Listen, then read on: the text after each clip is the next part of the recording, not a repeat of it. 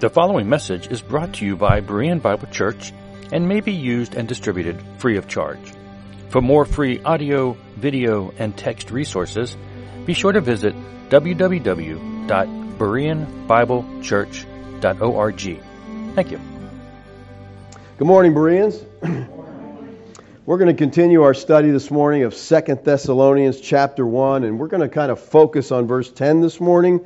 Uh, I want to remind you again, verses 3 through 10 are one long, complicated sentence in the Greek, and they deal, which deals with the second coming. That's the subject matter here. That's what these verses talk about, and I'm going to do my best to finish this sentence this morning. All right, we've been working at this for a while now. Let's look at verses 9 and 10. They will suffer the punishment of eternal destruction away from the presence of the Lord and from the glory of his might when he comes on that day to be glorified in his saints and to be marveled at among all who have believed, because our testimony to you was believed. Now, we focused for, we spent three weeks just on this little phrase here punishment of eternal destruction. And I said in our three part series that uh, in verse 9 that this phrase, most commentators, as a matter of fact, everyone I found, I haven't found one that hasn't, says this phrase refers to hell. And by that they mean eternal conscious torment.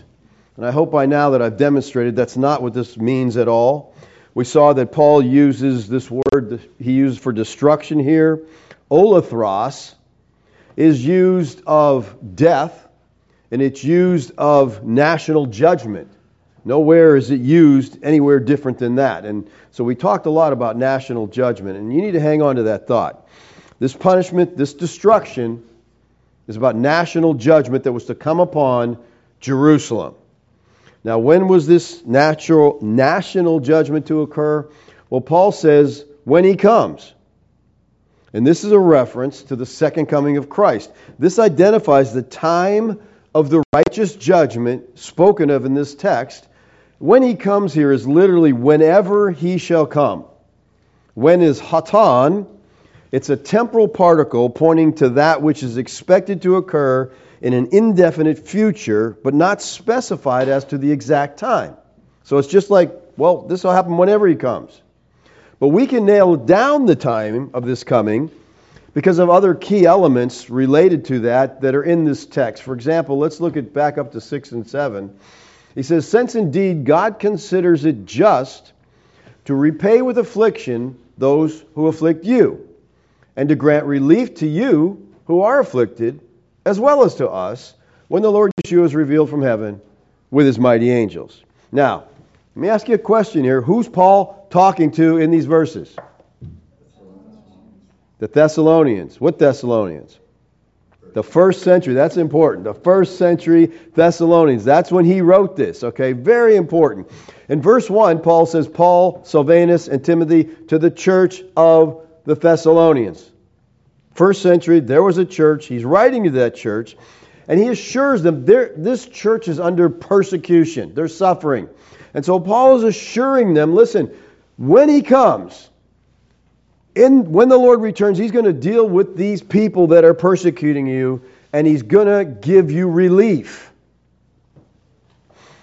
So he assures them that God's going to repay with affliction those who afflict and those who afflict who? Any and all believers?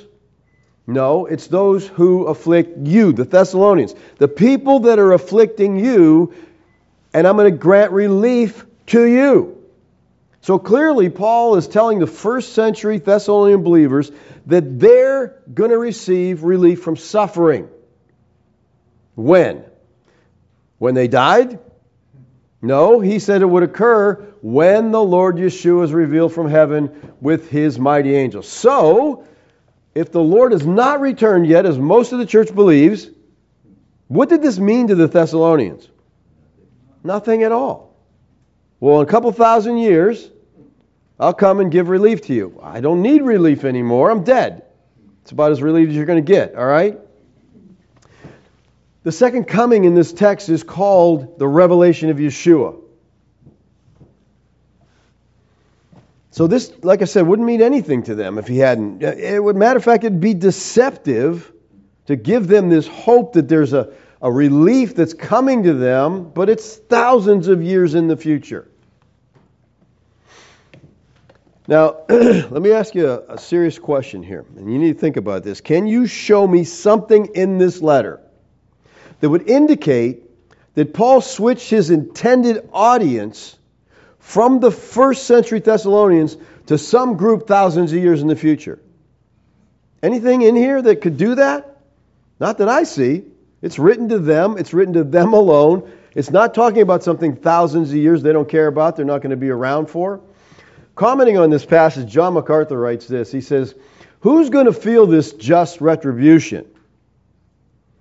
And there in verse 6 it says, Those who afflict you. That is, those who persecute Christians. So he just makes it a lump. Anybody who persecutes Christians is going to get this. Anybody through all time? You know, he, he just, that's what so many do. They just take this away from the first century audience like it means nothing to them. Well, Paul says that Christ will come on that day. On what day? Well, this is a clear reference to the day of the Lord. And we looked at this in 1 Thessalonians 5 2. It says, For you yourselves are fully aware that the day of the Lord will come like a thief in the night. And we saw when we studied this verse that the day of the Lord is an event that happens between the two ages. It happened between this age and the age to come. If you look at Zechariah 14, you see that it teaches us that the day of the Lord and the destruction of Jerusalem are connected. So the destruction of Jerusalem, which was the day of the Lord, marked the end of one age, the old covenant age, the Jewish age, and began a new age, the Christian age, the age of the new covenant. Day of the Lord is used throughout the Tanakh, and it's used of God judging various nations. But it's only used four times in the New Testament, and every time it refers to Jerusalem. That's the day of the Lord is for Jerusalem in the New Testament. So, in that day is literally placed at the end of the verse in Greek for emphasis. In the expositor's commentary, Robert Thomas explains this. De- that day is a frequent Old Testament designation for the day of the Lord. In the present verse, it solemnly emphasizes a time coincident with when he comes, as it does repeatedly in the New Testament. That's right, it's when he comes on that day. Christ is coming on the day of the Lord to bring judgment. Now, on that day is echoes the thought of Isaiah 2 11 and 17 in the Septuagint. And it's interesting because this is the same chapter that Paul quotes from several times in verse 9, and now he's quoting again from it in verse 10. Isaiah 2 10 and 11 say, Enter into the rock and hide the dust from before the terror of Yahweh. So this is God's judgment. They want to hide from the terror and from the splendor of his majesty. The haughty looks of man shall be brought low, the lofty pride of man shall be humbled, and Yahweh alone will be exalted in that day.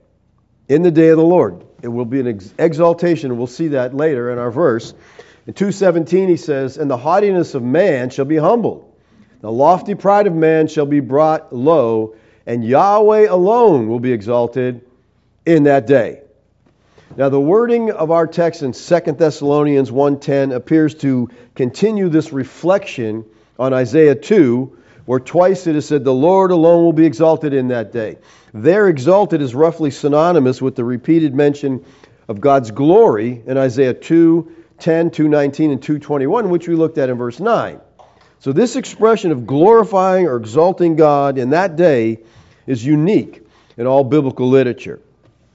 I think we're familiar with Isaiah 66. It portrays the eschatological judgment of idolaters who don't seek God's glory, in contrast to the saints who glorify God. Well, Isaiah 2 supplements Isaiah 66 because it too repeatedly highlights God's glory.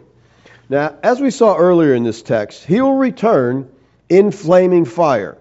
That's the text, our text in Thessalonians. And I think this adds the note of holy judgment and justice to be rendered. Fire is an instrument of judgment throughout Scripture. And number 16, this is talking about Korah and his rebellion. And the fire came out from Yahweh and consumed the 250 men offering the incense. How'd you like to be there and picture that? fire. These flames come out of heaven, and these 250 people are toast. Okay, ashes fall into the ground. How about Leviticus 10, 1 and 2? Now Nadab and Abihu, the sons of Aaron, each took, this was their ordination day, Nadab and Abihu's. They took a censer and put fire in it and laid incense on it and offered unauthorized fire before Yahweh. We're not sure what they did wrong, but they did something they weren't supposed to, which he had not commanded them and fire came out from before Yahweh and consumed them, and they died before Yahweh. So this is their ordination day. Uh, they violate what God had told them to do, and God's justice wipes them out. And I think we have to, excuse me, understand that it's going to be a painful execution of judgment. That's what the Thessalonians, that's what he's writing to them. I'm going to deal with these people that are afflicting you.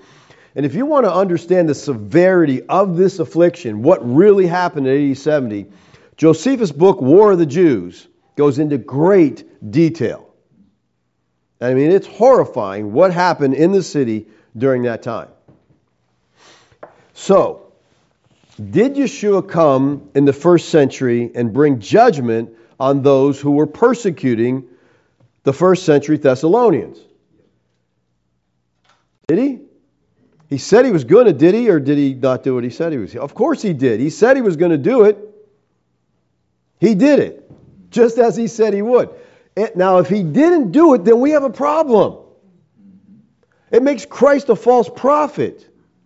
It means, what else did he say that was wrong? He said he was coming soon, and that's what he did. Well, we have a problem because the partial preterists, which are still futurists, Okay, partial future. They're not. Uh, yeah, they're futurists. The, you know what's interesting? The partial preterists are our greatest attackers. Okay, they're the ones who hate us. They're the ones who uh, have taken salvation away from us because if we believe like we do, they say well, you're not even a Christian. You know, they've they've added to the gospel eschatology, and I can't find that in the Bible, but somehow they found it because they're just terrible enemies of ours because of that. But the partial preterists would say that these verses only refer to his coming and judgment on Israel and not to his second advent. So then they see two different comings. Right? Well, yeah, in AD 70 he came on Jerusalem, but he's coming again. So wouldn't that make a future advent a third coming? Let me ask you this Do you see anywhere in the creeds, because the creeds are super important to them, where there would be two returns of the Lord in judgment. The, the, creeds don't talk about two different returns. So they violate their own creeds that they swear by by saying well, there's going to be another one. It doesn't say that in the creeds, but the creedal partial preterists, they hold to that. Now, I want to share with you a couple thoughts from a couple of videos that I watched this week. Doug from Richmond a friend of mine, he constantly sending me things. Did you see this? Did you see this? Did you see this? I'm like, no, no, no, no. Some of them I watch. All right, if they catch my attention, I watch them. But in a YouTube video titled "White Boy Summer Heretics and the Reformed Autistic Bros on Full Preterism," Toby Sumpter. Now listen, I before these videos this week, I have never heard of Toby Sumpter. I have no idea who he is. I didn't know anything about him. All right, so I Googled him to find out who is this guy. Okay, well, according to Google, he's the pastor of Christ Church in Moscow, Idaho. He's also the pastor of Trinity Reformed Church in Moscow, Idaho. He's also the pastor of King's Cross Church in Moscow, Idaho. Now, I don't know if he pastors three churches. I don't know if he keeps changing the name of the church. I don't know if he keeps getting fired and going to another church. I don't understand it, but Google has him pastoring all those churches. And I couldn't find any timeline. So if you know something about Toby and what's going on over there, you can fill me in on that and let me know. But here's what Toby uh, has to say about us preterists. He says there's like five hyper preterists in the world, and they all live in a bunker somewhere in Arkansas. Well, Toby, let me give you a little information. There's four hyperpreterists that meet in Benton, Arkansas. There's about 10 that meet in Magnolia, a little further south. And there's two full preterist churches in northwest Arkansas alone. So, Toby, your numbers are a little bit skewed there. You might want to do a little more research. There are hundreds of thousands of us, I believe, that believe in the full preterist view. All right? And then Toby says this he says, full preterism is heresy. And by that he means we're not Christians. That's his view of us. But my question why does he care? There's only five of us, and we're in a bunker anyway, so why would you care what we believe or what we think or what we do, okay? All right, let's go to another video that Toby did that uh, we want to look at here. It, he calls it the Gary DeMar debacle. Okay? Debacle. Yes. And he has some interesting, thank you, wife. He has debunkle. I'm going to debunk his debacle. I'm thinking debunk. I'm going to debunk his debacle. All right. Sumpter says this One particular exegetical question I've raised with Gary, and I got a hold of Gary and say, Did Toby ask you this? And Gary said, I'm not sure. I've gotten so much correspondence. I can't, because I wanted to know, is he just blowing smoke here? Did he actually talk to Gary? Because he said, I talked to Gary about this stuff. I wanted to know if he did. I've raised Gary is why the text he walks through must be judged as past or future.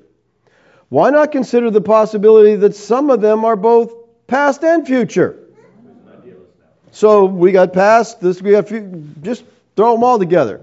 Let's stop here for one second. And let me ask you this. What New Testament text talk about a second coming, a general judgment, or a resurrection that is far off from the reader's perspective? Can you think of any verses? Can you think of any verse maybe in the Tanakh that talks about something being far off? Daniel talks about seal it up, it's a long time in the future, and it was referring to 600 years. So 600 years, a long time, seal it up. The New Testament, we said unseal it, the time is at hand. So I don't know how you get 2,000 years, but here's the problem. There's no verses. There's not a text in Scripture that says, and this will happen in the distant future, in a far time away, in a land far away, and whatever, okay? There is none.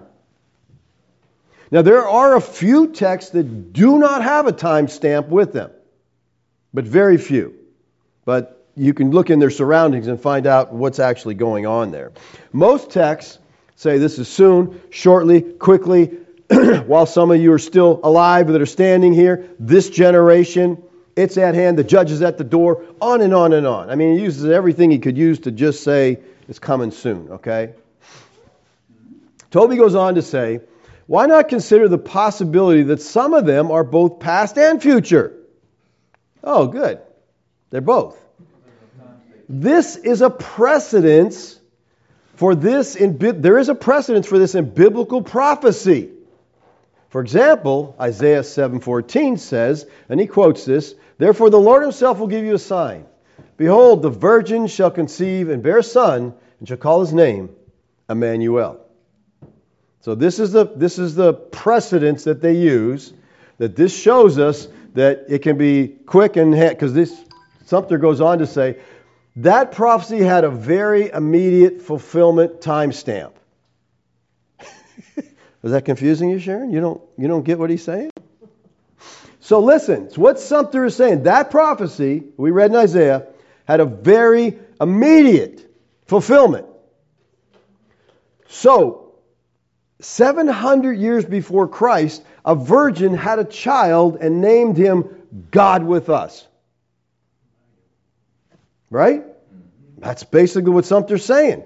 And my question is where in the record in Isaiah is the, this fulfillment? Where does Isaiah record this?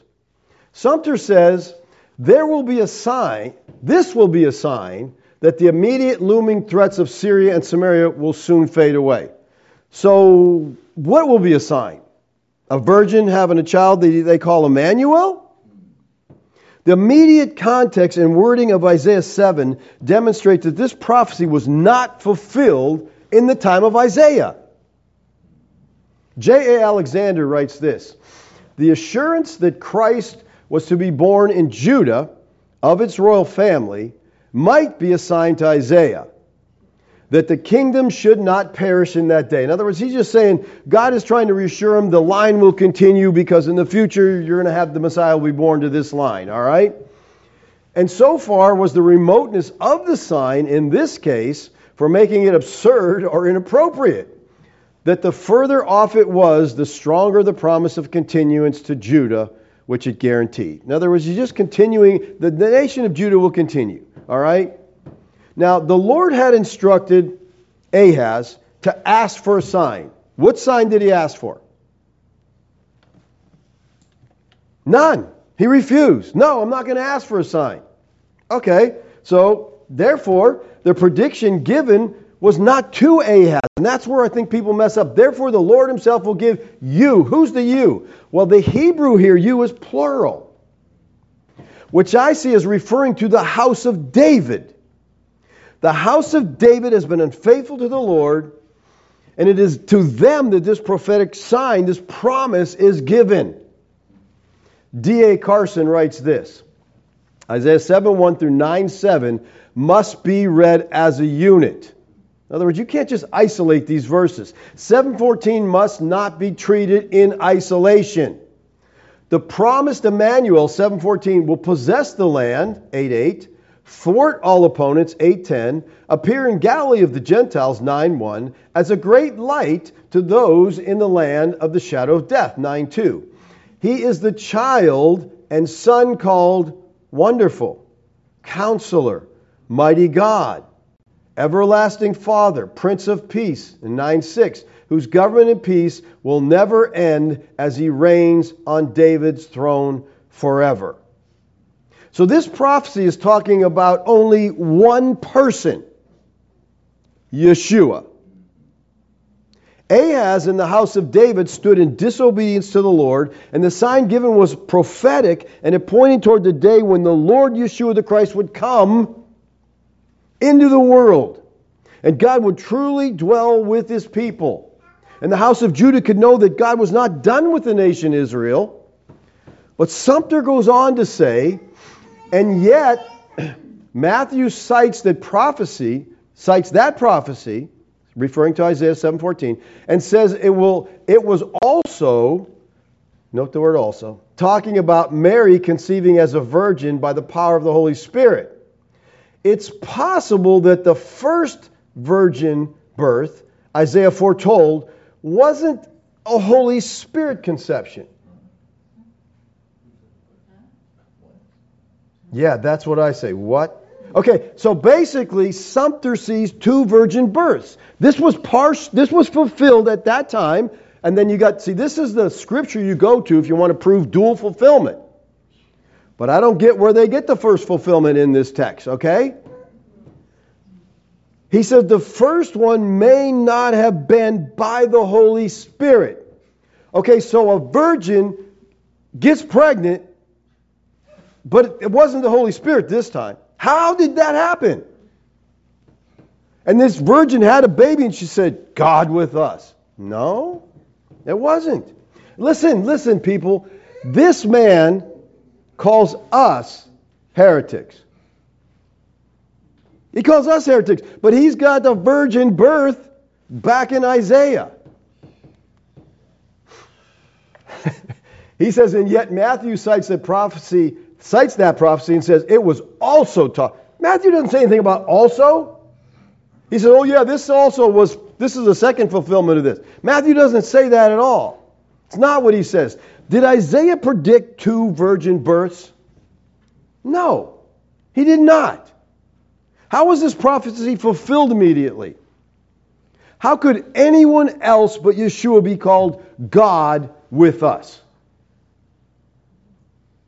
Matthew tells us when this prophecy was fulfilled. Speaking to Mary, he says this She will bear a son. You shall call his name Yeshua, for he will save his people from their sins. Yeshua means God's God saves. All right? That's why she's to call him that, because he's going to save his people. All this, took, all this took place to fulfill what the Lord had spoken by the prophet. And then he's going to quote Isaiah 7:14. So he is saying, listen, this fulfills what Isaiah said. This is the fulfillment. He didn't say, this also fulfills. This is the second time a virgin had a, a God. Okay? no, not at all. All right, Charles Dyer writes this The only safe approach to determining the fulfillment of prophecy is first to understand the prophecy in its original context. Then must, one must examine new, the New Testament to see if the prophecy corresponds to the latter events that actually transpired. Biblical fulfillment occurs when the meaning of a specific Old Testament prophecy finds its exact correspondence in a New Testament person, activity, or event. Once. Once. Not dual. Sumpter goes on to say the apocalyptic error ending judgment language of collapsing solar systems and blowing trumpets and Christ coming are typological language that many often have that may often have near or immediate fulfillments. They may, now watch this, but always point to a final judgment, a final coming, and a true end of human history. So yeah, these things have a you know, they may have some immediate fulfillment, but that's just pointing to something else. Well, maybe that something else is pointing to something else too. And that one's pointing how many how many of these go on? When do we decide? I, this blows my mind. It also, listen, always point to a final judgment. So whatever text you're in, whatever it's talking about, it may have been fulfilled, but it's just pointing to something else. Now, I'm going to show you that's definitely wrong. First of all, let me ask you something. What kind of hermeneutic is this? What kind of hermeneutic is this? Yeah, we have another virgin birth. The Holy Spirit had nothing to do with this one. I'm not sure who had to do with this one then.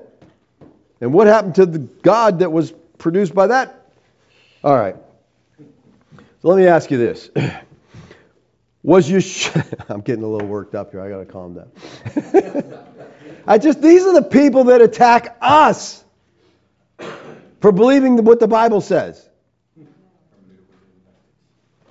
So was Yeshua wrong when speaking of AD 70 destruction, when he said this, For then there will be great tribulation, such as has not been from the beginning of the world until now, no, and never will be. But there's always, but it always points to something else, right?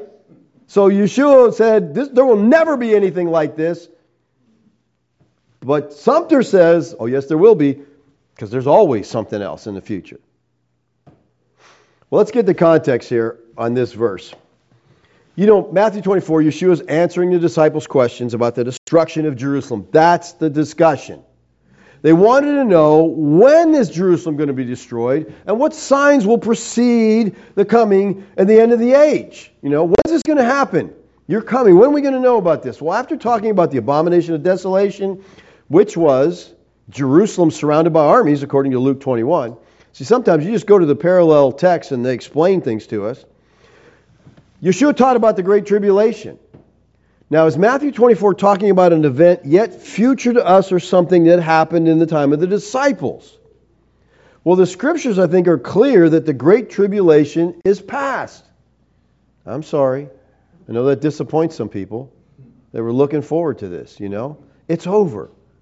Listen, preterism is the most encouraging, positive eschatology that there is. We're not looking forward to doom and gloom and destruction and blood to the, hordle, to the horse's bridle. We're not looking for that. Okay? It happened in the first century. He says, For then there will be a great tribulation. When is then? Within a few thousand years? No, the then is found in the context of verse 15 through 20 when Yeshua told his disciples that when they see the abomination of desolation, in other words, the surrounding of Jerusalem by armies, Luke 21, they were to know that the, the desolation was near. And this happened in AD 67 when Cestius Gallus, the Roman general, laid siege to Jerusalem. The Great Tribulation is therefore not an event future to us. It occurred then, during the siege of Jerusalem by the Romans in the first century, And this is made abundantly clear in the parallel text in Luke's gospel. Luke says, Luke 21, when you see Jerusalem surrounded by armies, then know that its desolation has come near. That, is that hard to figure out? Look at these armies are surrounding the city. They're putting up a siege wall. We're in trouble. All right? This city's desolation is near. Then he says, Let those who are in Judea flee to the mountains. If you're in there, get out. Let those who are inside the city depart, and let those who are out in the country, and let not those who are out in the country enter it. Don't go there. That would be the natural thing to do because Jerusalem is a fortress. We got armies, let's go to the fort. We'll be safe in the fortress. No, the Lord said, No, get out of there. That fortress is coming down. He says, For these are the days of vengeance, to fulfill all that is written, also for women who are pregnant, and for those who are nursing infants in those days. For there will be great distress upon the earth and wrath, watch, wrath against this people. What people? Who, who's this people? Everybody? Yes, those are the Israelites, the Judeans. They will fall by the edge of the sword. They'll be led captive among all nations. And Jerusalem will be trampled underfoot by the Gentiles until the time of the Gentiles is fulfilled. Now, notice whom, in, notice whom in particular the tribulation would come upon. He says it's coming upon the earth, and this is the Greek word gay. And it refers, gay is earth, it's land, basically. And that's how most would interpret this come upon the land, referring to the land of Israel. And the wrath against this people, again, referring to the first century Judeans. It has nothing to do with the world future to us. And in Luke 21 22, very important verse, this time when Jerusalem is surrounded, when Jerusalem is being destroyed, Luke says, These are the days of vengeance. In other words, God is getting vengeance on these people for their sin. And it says, to fulfill all that is written. So Luke tells us here that all that's written will be fulfilled in the destruction of the city. What does he mean by that? Well, all that is written refers to prophecy. All prophecy was to be fulfilled in the destruction of Jerusalem. When that city was destroyed, that fulfilled it. Daniel tells us the very same thing in Daniel 9:24 because Daniel's prophecy tells of a time when all prophecy would cease to be given and what had been given would be fulfilled. When would it be? Well, Daniel's vision ends with the destruction of Jerusalem, which we know occurred in AD 70. So Luke is clearly saying the same thing that Daniel said. At the time that Jerusalem is destroyed, all prophecy is fulfilled. What does that include? That will include the prophecy of the second coming, the prophecy of the resurrection. These prophecies that people are still putting in the future, okay? Sumpter's putting these in the future. But Luke says when the city's destroyed, all these are fulfilled, okay? The new heavens and the new earth, all that, everything prophesied to Israel will be fulfilled at the time of Jerusalem's destruction. Now, let me correct a mistake that people want to make here. They say, well, you preterists say it all ended in AD 70. All prophecy was fulfilled. It didn't all end there, it's ongoing. Okay? We are in the new heavens and new earth. We are in the new covenant, and it's going forth, and the gospel is still going out. It didn't end there, it began in AD 70. Okay? Just to make that clear. But this is the end of prophecy. All prophecy was fulfilled. So there's nothing future. And again, there's no verses in the New Testament that say, in a long time this will happen. Hang on, it's going to be a long time off. Look at Daniel 12:1. At that time shall Michael, the great prince who is in charge of your people, again, Daniel's people, Israel, Judees, Jude, Judaized, Judeans. Yeah, I'll get it right. Yeah, just wash my tongue, can't do a thing with it. and there shall be a time of trouble such as never has been since there was a nation. Does that sound familiar? That seems like I just read. Oh, that's right. Yeshua just said that. A great tribulation like there never will be. Now, notice the next verse in Daniel. He says, And many of those who sleep in the dust of the earth shall awake. Some to everlasting life, some to shame and everlasting contempt. This is the resurrection of the just and the unjust, and it happens at the time of Jerusalem's destruction, so does the second coming.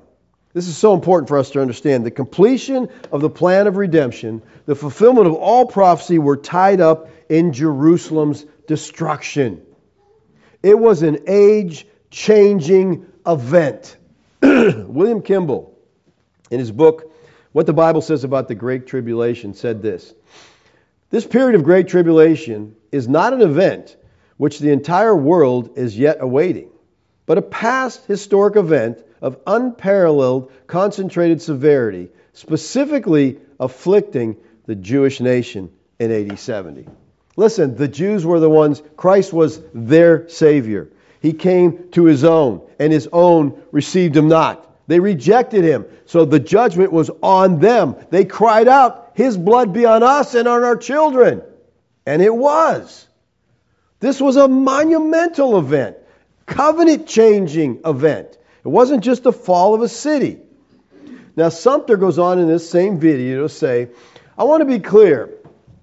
Denying a central creedal confession doctrine, like the coming of Christ in person to raise our physical bodies from their graves, and the final judgment is a deadly and lethal disease like the Black Plague. Now, notice here, it's denying, he doesn't say denying Scripture. Okay, we he doesn't even bring Scripture into it denying a central creedal confession doctrine. You know why he doesn't bring Scripture into it? Because the things he's talking about, Scripture doesn't talk about. Okay? The Scripture doesn't talk about Christ coming in person. Like there's some bodily man uh, coming on a riding, riding on some white cloud coming in. The, the scriptures don't talk about physical bodies coming out of graves. The confessions talk about this, so he can't appeal to scripture. Nowhere in the New Testament is it stated that the parousia, that Christ is going to come in the flesh. It doesn't talk about a physical bodily return of Christ. Let's look at just a few second coming texts.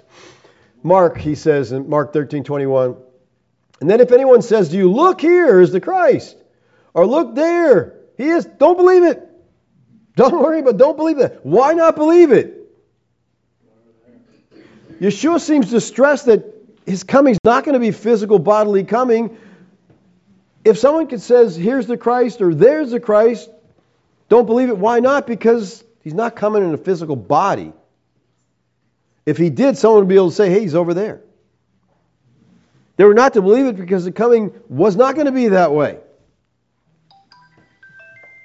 So, how would they see his coming? Well, they'd see it in the judgment that was to fall, and that's what we don't understand. Christ's coming was a judgment coming. And they say, yes, he did come in a judgment coming in 87, but he's coming again. The, the one we, the, the coming we have no verses for. He's coming again, but we have creeds to back it up. Revelation 1 7, Behold, he's coming with the clouds. Every eye will see him, even those who pierced him, and all the tribes of the earth will wail on account of him, even so, amen. Now, if someone brought you this verse and said, See, everybody's going to see it, he's coming in the clouds, Everybody's going to know. How do you deal with that? What would you say to them? I would say, yeah, who's this written to? And did you notice in the first three verses he said soon and shortly? And did you notice in the last chapter, five times he says soon, soon, soon? That's seven. So this book is bracketed by time statements. Who's this book written to? It's written to the seven churches in Asia Minor. And he even lists the churches. And you're not one of them. But, you know, again, we just we pull it out of its context. Audience relevance doesn't matter anymore. John said, this was to happen soon. He said, Those who pierced him would wail at his coming. Who pierced him? we must see that this is not a physical bodily coming of Christ. It's a judgment coming. The idea of seeing here is not, oh, look, I see him with my eyes. It's to recognize, to be aware of, to perceive, The destruction of Jerusalem would cause the tribes of the earth to recognize that Yeshua was indeed the Son of Man. He was the Messiah. Let's look at that last quote of Toby again. He talks about coming of Christ in person to raise the physical bodies. We see here that, that he puts the resurrection at the same time as the judgment, at the same time as the coming, and that's good. He's got them all together just in the wrong place. And to prove his doctrine, he cites this Job 19. And this is to prove the doctrine of the physical resurrection, okay? And after my skin has been thus destroyed, yet in my flesh I shall see God, whom I shall see for myself, and my eyes shall behold, and not another, my heart faints within me. So Job says, Yet in my flesh I shall see God. So everyone says, See that? He's going to get his body, and then he'll see God in his body. The only problem with this verse is the Hebrew. Okay? Because in the Hebrew, this is not a correct translation. As a matter of fact, this is the exact opposite of what the Hebrew says. Keil and Delitzsch, who are some of the most respected Old Testament commentators, translate verse 26 this way And after my skin thus torn to pieces, and without my flesh shall I behold Eloah. In their commentary on verse 26, Keil and Delitzsch write this We cannot in this speech find that the hope of a bodily recovery is expressed. Because there is none expressed there, but that's their go to verse. Okay? So the Bible doesn't teach a physical resurrection, but it does tell us the time of the resurrection. The scriptures testify that the time of the resurrection was to be at the end of the old covenant age. Daniel says in 12:13, "But go your way till the end, and you shall rest, and shall stand in your allotted place at the end of the days." Now, we know this to have happened in AD 70 with the destruction of the Jewish temple. The disciples knew that the fall of the temple and the destruction of the city meant the end of the old covenant age and the inauguration of the new age. There's only one second coming, and it happened in AD 70. Almost every commentator agrees that Revelation 1 7 is the theme verse of Revelation. Behold, he is coming in the clouds. And this is reminiscent of cloud comings in the Tanakh when Yahweh came in judgment. See, you can't start at the last quarter of the Bible and think you understand the language of it. Because all the language from the last quarter comes from the first three quarters. And so if you just get in there and you say, well, the stars are falling from the sky. I know what that means. The stars are those lights up there, and they're going to fall down, and I guess they're going to hit the earth or whatever, you know?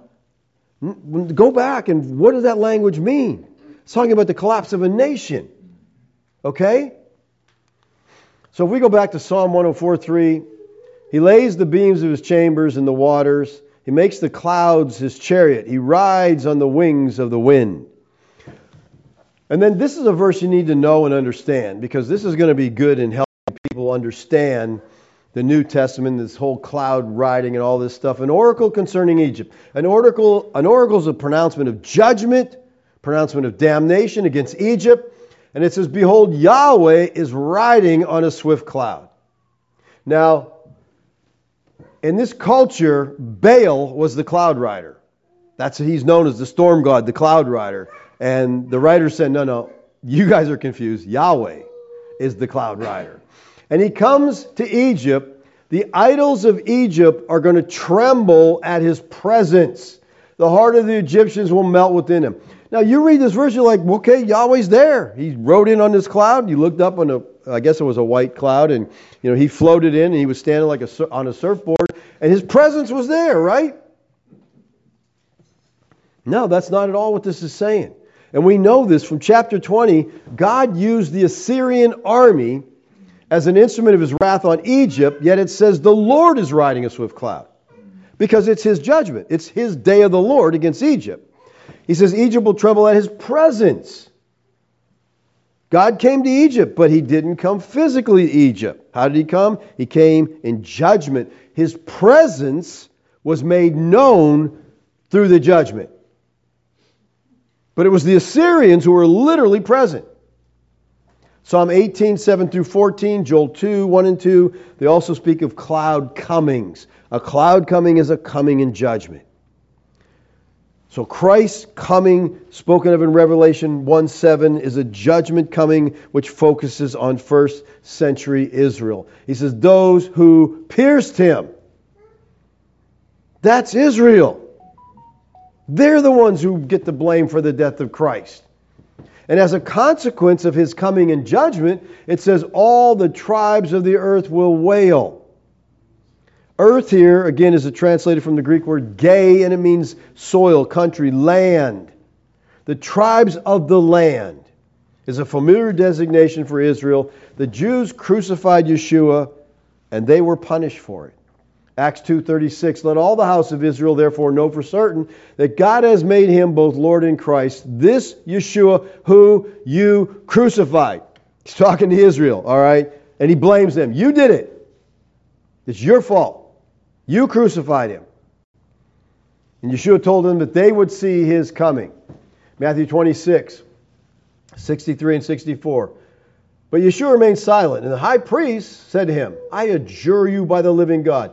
Tell us if you're the Christ, the Son of God. Yeshua said to him, You have said so.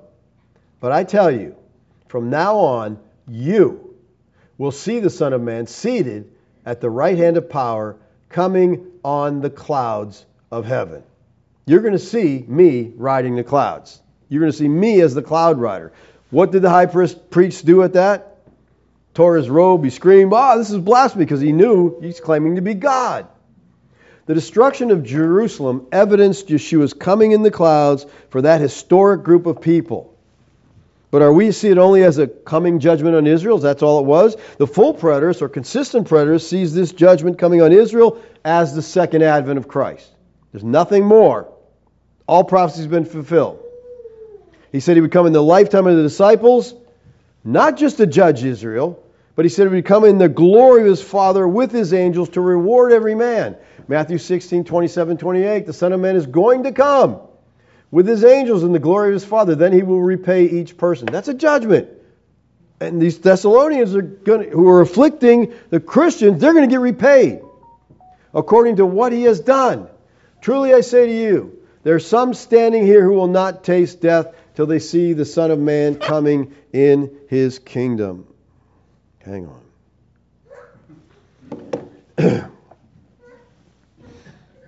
At Christ's coming, he's coming to judge the wicked and he's coming to reward the righteous. And it was to happen quickly. In the parable of the tares in Matthew 13, we see that the judgment of the wicked and the reward of the righteous, they happen at the same time. All right? He says, 1330, let both grow together until the harvest. At the harvest, I will tell the reapers, gather the weeds first and bind them in bundles to be burned, but gather the wheat into my barn. So here we see not only the tares are burned in judgment, a picture of destruction of Jerusalem, but the righteous are all gathered into the Father's barn. And then verse 36 to 43, he says, Then he let the crowds, and then he left the crowds and went into the house. And his disciples came to him, saying, Explain to us the parable of the weeds in the field. See, they didn't get it. Okay? Tell us what it's about. He answered, The one who sows the good seeds, the Son of Man. The field is the world. The good seed are the sons of the kingdom. The weeds are the sons of the evil one. And the enemy who sowed them is the devil. The harvest is the end of the age. He tells us this is when it's going to happen. The end of the age, not world. aion age. And the reapers are the angels. Just as the weeds are gathered and burned with fire, so will it be at the end of the age. Because at the end of the age, we have this judgment on Jerusalem where they're literally burned up.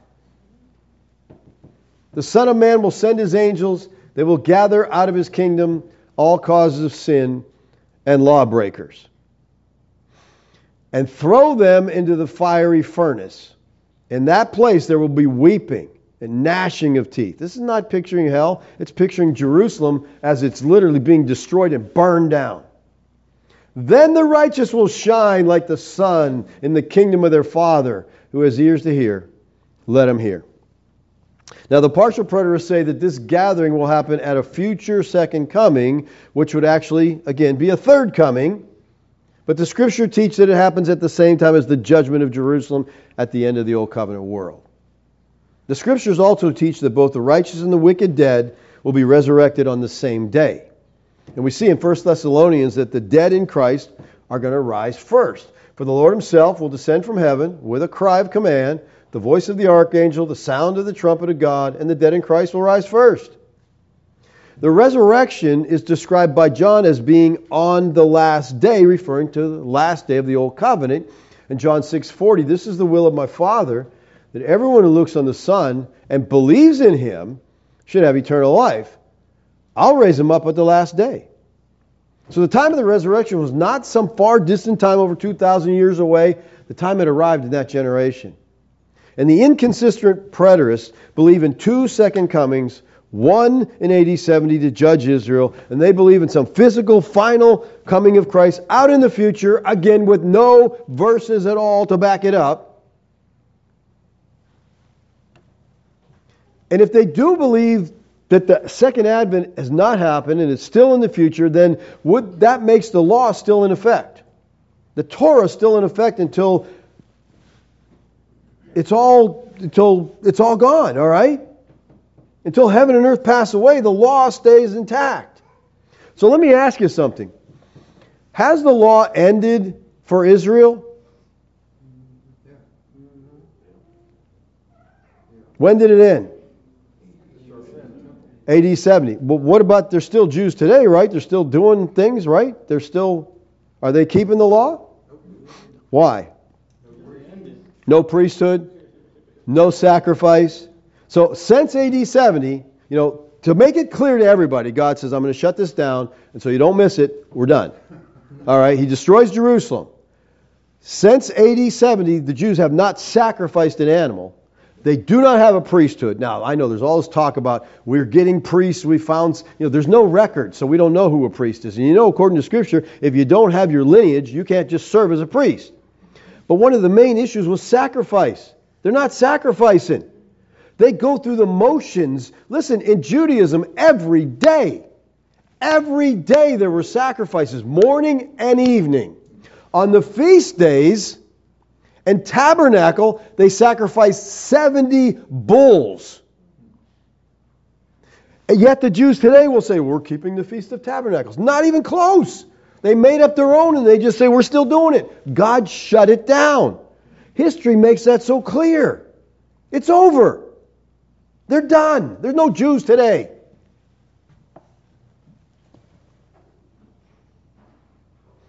There's no biblical evidence for a third coming.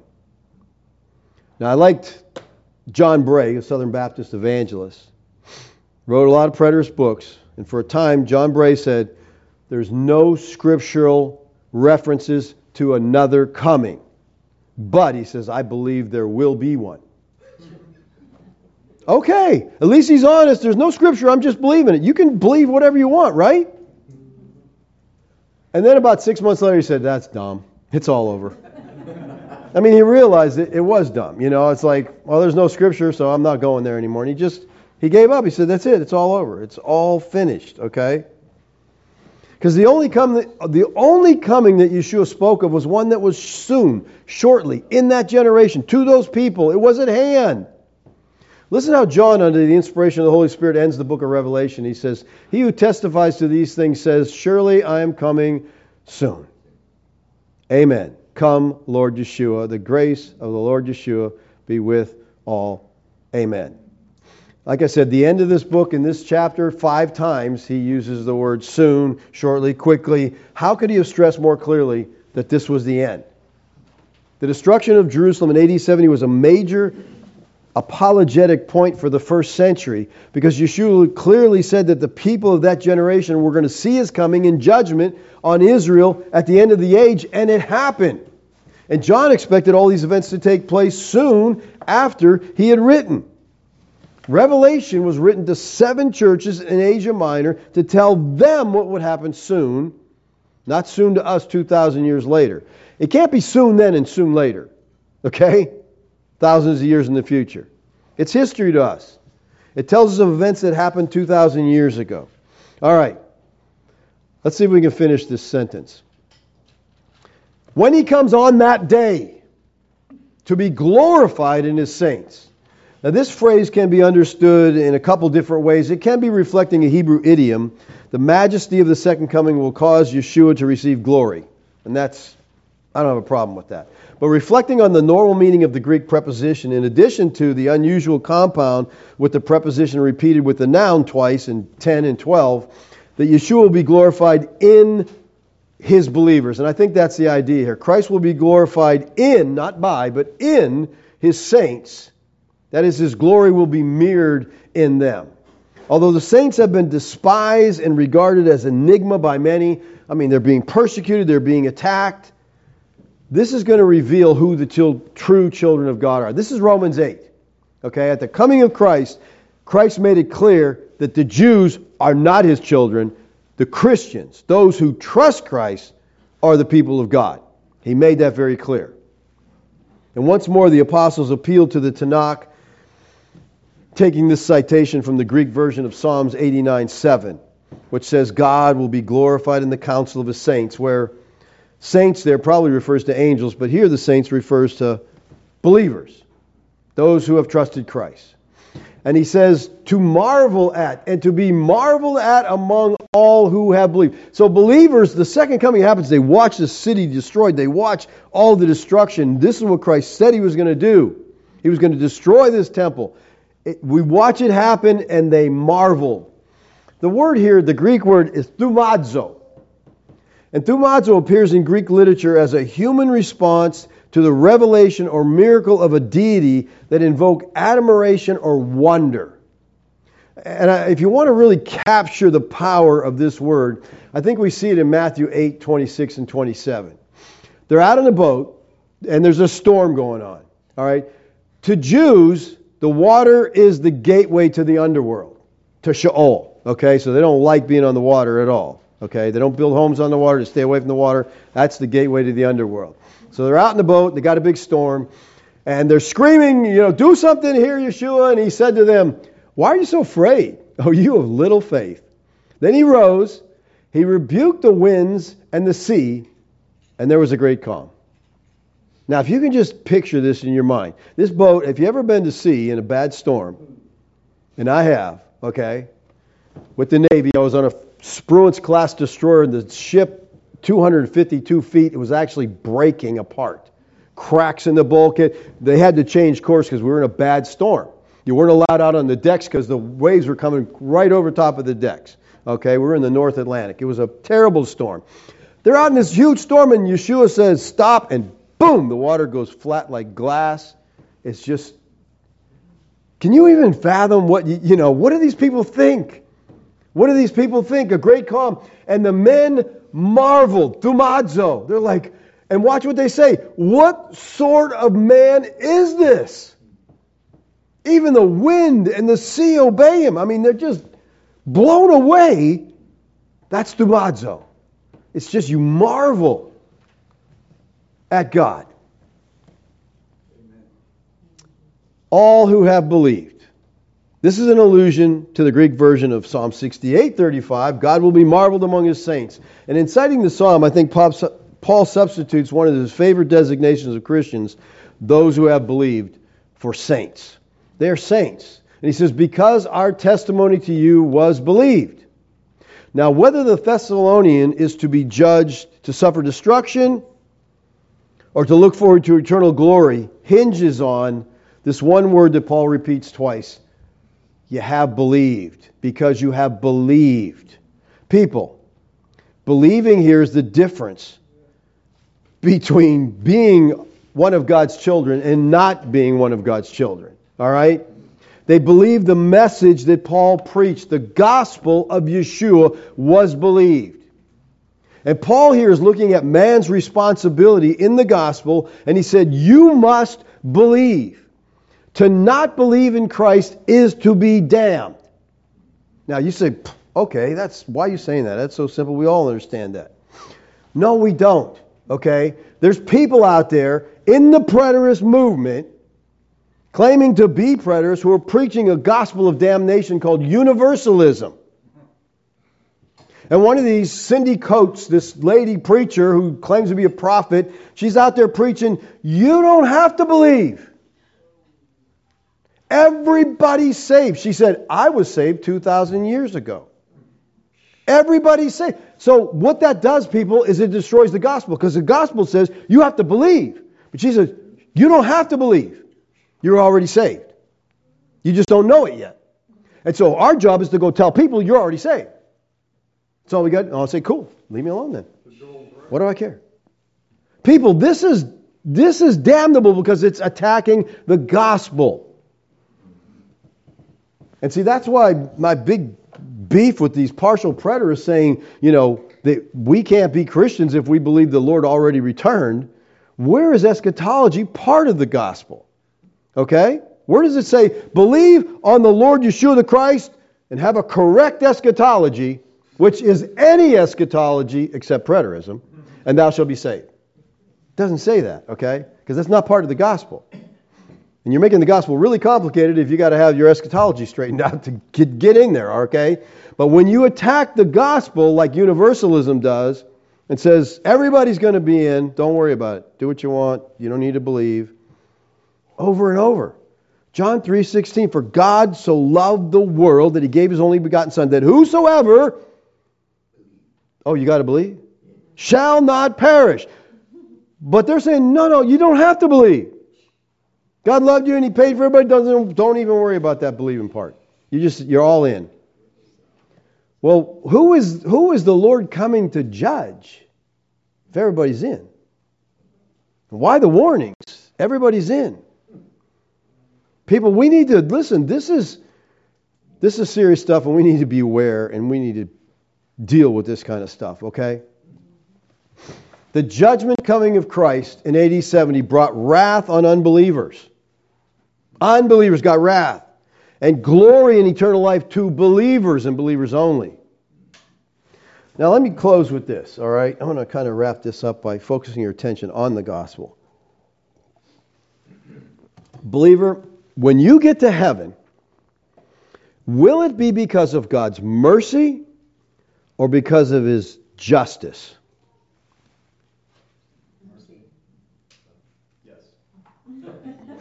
Who said yes? Okay, listen. It's both. That's important for you to understand. I mean, this is really important to understand. Do you understand that your eternal life is an act of justice? It is right for God to give you eternal life. It is just for God to give you eternal life. A.W. Tozer wrote this Justice, when used of God, is a name that we give the way God is, nothing more. And when God acts justly, he is not doing so to conform to an independent criteria, but simply acting like himself in a given situation. So you get what he's saying? God's just, that's just it. So the question is well, how can God be just and still justify the ungodly? Well, that's the Christian doctrine of redemption, people. Tozer writes it is, it is that through the work of Christ in atonement, justice is not violated, but satisfied. Redemptive theology teaches that mercy does not become effective toward man until justice has done its work. The just penalty for sin was enacted when Christ, our substitute, died for us on the cross. The just penalty for sin was enacted when Christ died for us. Listen, God's justice said sin must be paid for because he's just. And so Christ fully paid the penalty for his elect. Justice is satisfied. So God is merciful now to us, and at the same time, he is just. Because the due punishment for sin has been paid, justice has been satisfied. I like to put it this way, believer when you get to heaven, you'll deserve to be there. you'll deserve to be there. You don't have to walk in with your head down, oh man, I should. No, listen, justice is satisfied. Everything that you did, every sin you ever committed in your life has been dealt with by Christ forever. And you stand before God in Christ. And in the person of Christ, you're as righteous, you're as just as Christ is because I share all he is and has. Okay? Because of Christ's sacrifice, because of what he did for me, God is just to bring us into his family, to adopt us as his children, to give us eternal glory. Amen. It's a matter of justice. I think if we could wrap our heads around that, it just frees us from so much of the condemnation the church puts on people today. You know, we sang in the songs earlier, it's not what you do, okay? It's not about you, it's about what God did for you, okay? Now, because God did that for you, yes, He wants you to live a righteous, holy life because you are an image bearer of God. And we're to take Him to the world around us by the way we live, by the way we interact with other people, by, by being just and righteous people ourselves. But I just want you to understand that, yes, if you have believed on the Lord Yeshua the Christ, then God in His justice has made you His own. Let's pray. Father, I thank you this morning for your word, Lord. Father, sometimes it just seems so clear to me. I don't get why other people don't see things, but I know we all have our blind spots. Lord, I pray that you would give us all the heart of Bereans, that we would desire to know the truth, we would search for it, we would dig for it, we would not accept things we hear, and we wouldn't immediately reject things that we hear, but we would study them to see if they're so. Thank you, Lord, for your grace to us. We love you. Amen. How do you really feel? Let me tell you, uh, Doug, you got me wound up with those videos, man, because I'm just like, this guy is calling us, me, a heretic, and he believes in two virgin births and two Emmanuels running around somewhere. You know, I just, yes, Gary. Well, I wanted to take a second to expand on Nadab and Abihu for a bit and apply to your message. Uh, Nadab and Abihu offered incense on their own censers, not the sacred censer from the sanctuary. Mm. And they went in together when the incense was supposed to be only offered by the high priest. So they were presuming upon the uh, position of the high priest, and they went in at not at the evening or morning sacrifice. So it was the wrong time, wrong uh, people, wrong position. It, so it seems like four minor infractions to us, but God takes His word, His law serious, and He killed them for it. He absolutely does. On their ordination day, you figure, oh, God would cut them a little bit of slack. Hey, it's your ordination day. Uh, we were. Uh, we always have the Christian radio station on in our car, and I hate when they talk because I'm like, wow, man. And I looked at Kathy and I'm like, what in the world? And the guy said, it doesn't matter how you worship God, it's just long as you're worshiping. And I'm like, well, John 44, John 4, 24 says, you shall worship the Lord in spirit and in truth. So I think that matters how we worship God, okay? Because there's all kinds of people saying there, there's homosexual churches out there that are meeting this morning and thinking they're worshiping God. Okay? It's, he's worshiped in spirit and truth. Uh, Dana sends a question or comment. Thank you for good teaching. Revelation 1 7 are all the tribes of the earth in reference to the peoples of the 12 tribes of Israel. Yeah, that's the tribes of the land. It's, it's all referencing to Israel. Revelation is about the destruction of Jerusalem. That's what it's about. It's not some future, you know, cataclysmic event that's happening to the world. This is from Norm. David, theologians constantly reiterate that Yahweh is eternal, yet dismiss the eternality of his new covenant. I agree. Yeshua paid an infinite price. Why should that only produce a finite return? What is it that we don't get everlasting? Excellent as usual. Thank you. You're right. It's, it's the new covenant doesn't have last days because it's an everlasting covenant. There's no end times, there's no last days, and that began at AD 70, was consummated at AD 70, began at Pentecost, was consummated at AD 70. We're in the new covenant. This is it, people. But because we're, so many people are still looking for physical things, they can't accept that. And it's from Gary and Chris and PA. Excellent work. We appreciate your work and studying. Futurism is starving the people of the glorious truth. What you believe is how you will live. I agree. And, you know, when you're looking for this great tribulation and things are going to get so bad and all this terrible stuff's going to happen and you know it's it's it's not very it's not very encouraging. When all realize and the lord's people see and realize this there will be a much better life and more efficacious while they are here. Love and appreciate you. Thanks gary and chris. I appreciate that. Yeah i mean i think there's i think eschatology matters you know, I mean, because so many people are looking for something. Uh, to me, the greatest thing is, you know, if you read Revelation, you're like, and the Lord Himself's going to be with them. He's going to dwell with His people. And the future is like, I can't wait for that to happen. It's like it's happened. We're dwelling with Him now. He's here. He's now. We're not. We don't have to go to a temple somewhere.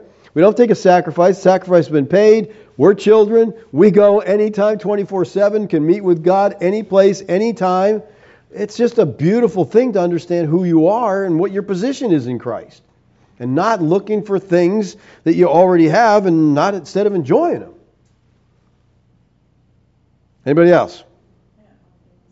Okay, Veronica? Um, but when I was, you know, studying preterism for myself and, and wanted to find the physical resurrection verses and the Westminster Confession, only one was the one in Job that you just that you put up there. Um, but my Young's literal translation said, "And after my skin hath compassed this body, then from my flesh I see God." Right. And it just made me so mad that they changed the words. Hmm. I mean, this is the literal well, you got to understand. And I was like, all, that's the only verse, it's not even right. All translators have bias, okay? All commentators have bias. Everybody has bias, and they try to bend it to what you know they want it to say. We, you know, we have to fight that. I have to fight that too. If I find things that go against what I believe, I'm like, but why? Why try to twist the scripture? Why not just align with it? You know, I mean, unless you got some axe to grind, I, I don't get it. Just try to figure out what the scripture says and go with it. David? To add to what Veronica said, the Hebrew word or the phrase there where it says from is the same Greek word which I can't recall right now because it's been too long ago when I studied it, but it literally means from, out of, you know, so it's out of, yeah. right, speaking. So out of my flesh. In other words, right. I'm not going to be in my flesh. You're right. But again, that's the proof text. It's just like Isaiah 7:14. I mean, really? Really, there's two virgin births? That means there's two Emmanuels? I just, it's beyond. That's how bad you want to defend a position that you will take and twist Scripture to make it. I. yes. There are some people who believe that um, there is a dual fulfillment based on Isaiah chapter 8, verse 3, which talks about um, Ahaz's son. Right. Uh, how do you pronounce it? Meher Shalal yeah. Hash. Right. Almost going to name Andrew that, but. but some people see that as you know the, the first son that was born. Right.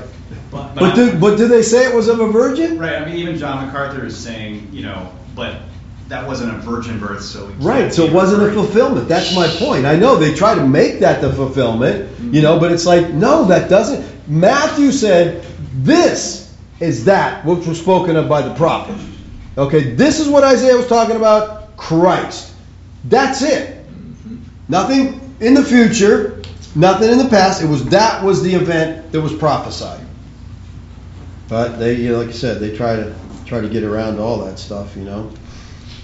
So in, in their views, there's multiple fulfillments of a lot of prophecy. Oh yeah, there is. There until is. they're satisfied. Not yeah, one. again, until they decide which one is the final one, I guess. Because again, if it if it's a second, maybe it's pointing to something else. And and like you know, like Toby said, everyone's pointing to. They all point to something. Always, always point to something else. Wow. Always, always. So I wonder if the birth of Christ was just something typological points to something else that's coming. You know, I mean, how how far do we take this?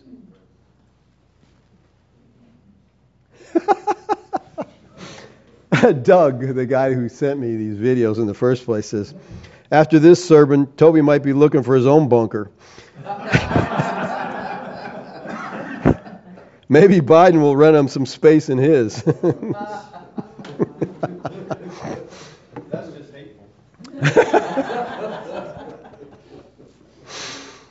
now, you know, try to uh, try to debunk the stuff they're saying without being sarcastic or critical. I, but it's mind blowing to me that these people claim to be the intelligent.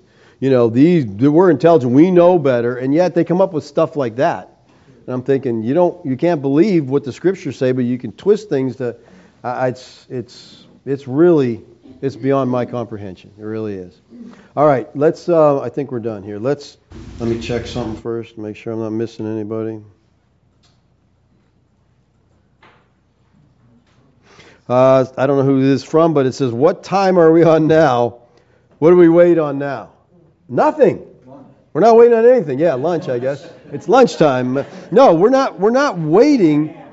We're not waiting for anything. When we die, when we physically leave this earth, we go into the realm of heaven to ever be with the Lord. You know, but we're not waiting for something to happen. And we shouldn't be waiting. We should be out there actively doing stuff. We're, again, we are image bearers. When people look at us, they see Christ, or should. You ever heard that phrase, you're the only Bible some people ever read? That's true. And when they look at us, they should see. And uh, let me tell you, one of the greatest times I think you will be the best image bearer for God is when you are under persecution or tribulation. Because when everything's going well and you're just like smiling, and happy, well, no kidding. I'd be happy too if everything's going my way. But when your life is crumbling and you're praising God and you're thankful and you're just, a, and they're like, what is wrong with you? Something's different. And they see that and it impacts their life.